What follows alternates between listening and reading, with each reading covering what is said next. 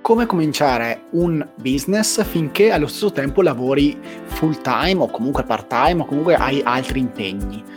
Allora, in questo video eh, di oggi mi piacerebbe proprio parlare di questo perché... Eh, Stai ascoltando e-commerce talks con Nicolò Gloazzi.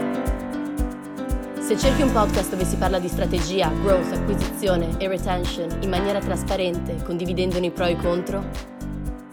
sei nel posto giusto.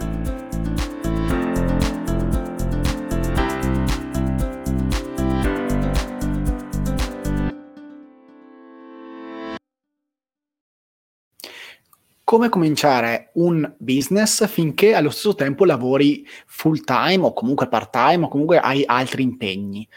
Allora, in questo video eh, di oggi mi piacerebbe proprio parlare di questo perché ehm, ho letto un commento su un gruppo Facebook un po' di tempo fa dove uno sviluppatore diceva io ho un lavoro eh, a tempo pieno e mi piacerebbe, diciamo, cominciare, magari non so cominciare qualcosa di nuovo, ma non so come fare perché comunque lavoro a tempo pieno. Ne parliamo proprio, diciamo, in questo video con tre eh, cose molto interessanti, tre business molto interessanti che puoi cominciare finché comunque lavori eh, a tempo pieno su qualcos'altro. Allora, ehm, una delle, delle, cose secondo me fondamentali in questo caso e che ho visto, diciamo, ehm, che ho visto comunque che l'ho sperimentata anch'io perché magari eh, finché studiavo all'università ho comunque cominciato a lavorare online come freelancer, poi piano piano ho aperto comunque eh, l'agenzia, poi allo stesso tempo lavoro comunque sempre full time eh, per un'altra azienda americana attualmente come, come non so se mi, se mi, segui da un po' magari lo sai, lavoro full time per questa azienda americana allo stesso tempo mi riesco a ricavare del tempo per portare avanti invece progetti come questo qua, come semplicemente fare un po' di video e podcast su YouTube, come mandare andare a creare dei corsi online e tante varie cose.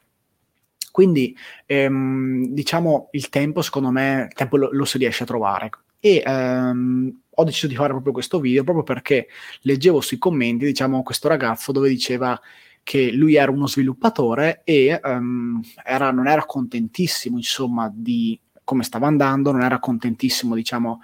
eh, della situazione nella quale era, si trovava spesso a lavorare comunque su progetti ok interessanti, però sempre per qualcun altro e non era abbastanza stimolante. Quindi, eh, quali sono, diciamo, questi tre eh, side business, diciamo, che tu puoi cominciare a sui quali puoi cominciare insomma a lavorare finché comunque sei diciamo impiegato a tempo pieno. Allora, il primo è comunque, ora per esempio quello sviluppatore, il primo è comunque, diciamo, qua- creare qualcosa per un marketplace o una piattaforma dove già c'è eh, demand, cioè dove già c'è richiesta. Faccio l'esempio, se sei sviluppatore, beh, allora eh, tu lavori a tempo pieno le tue otto ore, però eh, siamo obiettivi, nel senso se la sera ti guardi due, un film so, è tempo sprecato, se la sera adesso poi che c'è il lockdown magari eh, obiettivamente non c'è molto da fare, quindi puoi cominciare a lavorare, magari spendi due o tre ore dopo lavoro a lavorare sul tuo progetto on-site, giusto? E mm, non so, io, io diciamo fa, ho sempre fatto così. E, ehm, se hai magari, non so, se vai in pale- magari fai attività fisica o quello che è, però il, eh, quanto tempo ci, ci vuole? Un'ora, ok, poi cucini, magari mangi qualcosa al volo, però ti, ti concentri a lavorare e a provare magari un tuo progetto on-site. Quindi tornando alla tipologia di business, potrebbe essere creare magari un'app per Shopify. Quindi tu sei sviluppatore, ok, cominci un attimo a lavorare e a capire come funziona Shopify. Cominci a dire, ok, io tutte le sere mi metto lì due ore e provo a sviluppare un'app per Shopify o provo a scrivere un blog o eh, faccio insomma qualsiasi altra cosa, magari su una piattaforma dove c'è demand. E cosa vuol dire questo? E perché è importante? Perché se tu ora ho fatto un esempio forse sbagliato parlando magari di blog, nel senso magari se tu crei un blog dove non c'è persone, cioè le, la gente non è interessata a quell'argomento, sprecheresti il tuo tempo. Però se tu, per esempio, crei un corso su Udemy, per esempio io ho messo il mio corso su Udemy e poi ne ho fatto un altro corso sempre su Shopify e l'ho messo online perché so che la gente cercava come, ehm, come creare un negozio online, quindi lì la, la, la richiesta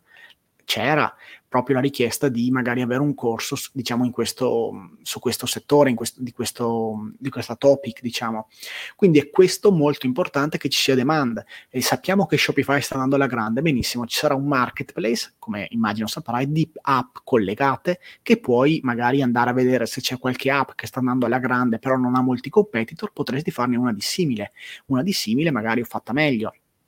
oppure eh, poi non so altri marketplace oppure una, un plugin per WordPress oppure sta, stanno non so spopolando magari determinate app eh, faccio un esempio per Typeform. Typeform è quella, quell'app diciamo che ti permette di compilare un questionario. Typeform ha un sacco di app che si collegano a Typeform quindi hai un marketplace lì già disponibile. Crei un'app che vada a fare piggy bang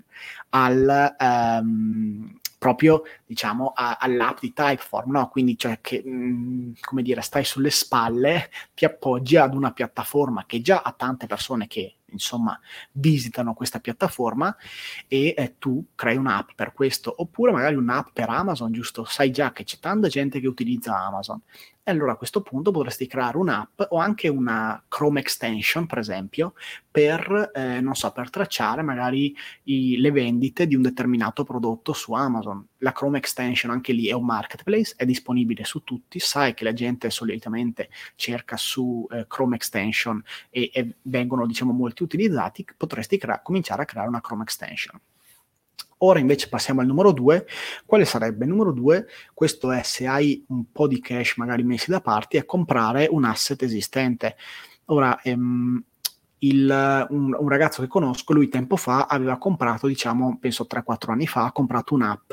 per Shopify. Cioè te vedi un'app che magari sta andando bene e ha potenziale, te dici, cavoli, questa app potrebbe avere potenziale, io un po' di cash da parte ce li ho, fai ovviamente tutta una serie di stime e um, devi un po' capirne comunque, e potresti comprarti quell'asset lì, no? Quindi ti compri quell'app lì e dopo magari come contratto con la persona potresti definire e dire, eh, io ti pago per però ti pago mensilmente, quindi ti pa- e, e paghi l'app, paghi diciamo il, um, il, costo dell'app attraverso il revenue che sta generando l'app, perché l'app dopo automaticamente ti genererà revenue perché magari tu compri un'app che già ha un bacino utenti di 10.000 utenti, ha potenzialità per arrivare a 100.000 utenti, quindi sta a te e magari spendere in marketing, eccetera, per generare più utenti, però magari ti accordi col proprietario gli dice, a posto che pagarti subito 100.000 dollari, magari ti pago 5.000 dollari al mese, questi 5.000 sono detratti dal profitto dell'app, in modo tale praticamente non devi neanche spendere soldi iniziali per comprare l'app. E ora invece passiamo al terzo, al terzo diciamo side project si potrebbe lanciare, è lanciare un prodotto unico ovviamente in una nicchia specifica. Questo è un po' scontato, però è, è la verità, nel senso se, non so se tu sei interessato a qualsiasi nicchia, non so, anche di pesca, potresti vedere e lanciare un prodotto unico in eh, proprio questa nicchia, quindi vedere com'è la risposta e, e soprattutto il vantaggio qual è e, e, qual è il rischio minore nel lanciarlo in un prodotto di nicchia. Se è un prodotto un po' generale, come potrebbe essere non lo so, eh, dell'acqua, e il rischio qual è? Che magari lanci un prodotto, può anche essere interessante, però poi arriva la grande azienda di turno o arriva magari un'azienda che ha fondi di investimento dietro e tu perdi in partenza perché eh, sviluppa il prodotto identico al tuo, magari tu l'hai fatto più bello semplicemente da un punto di vista di marketing, applicano gli stessi concetti di marketing e eh, sei fregato perché loro hanno semplicemente più soldi. Quindi questo è eh, il punto, quindi questo è il motivo per il quale magari ti conviene invece lanciare un prodotto unico in una nicchia più piccola dove appunto le grandi aziende o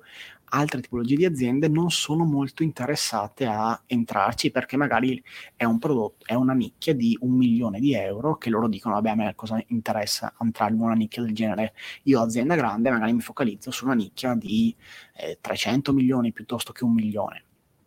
Ecco, quindi questi sono i tre, diciamo, side business che secondo me potresti cominciare,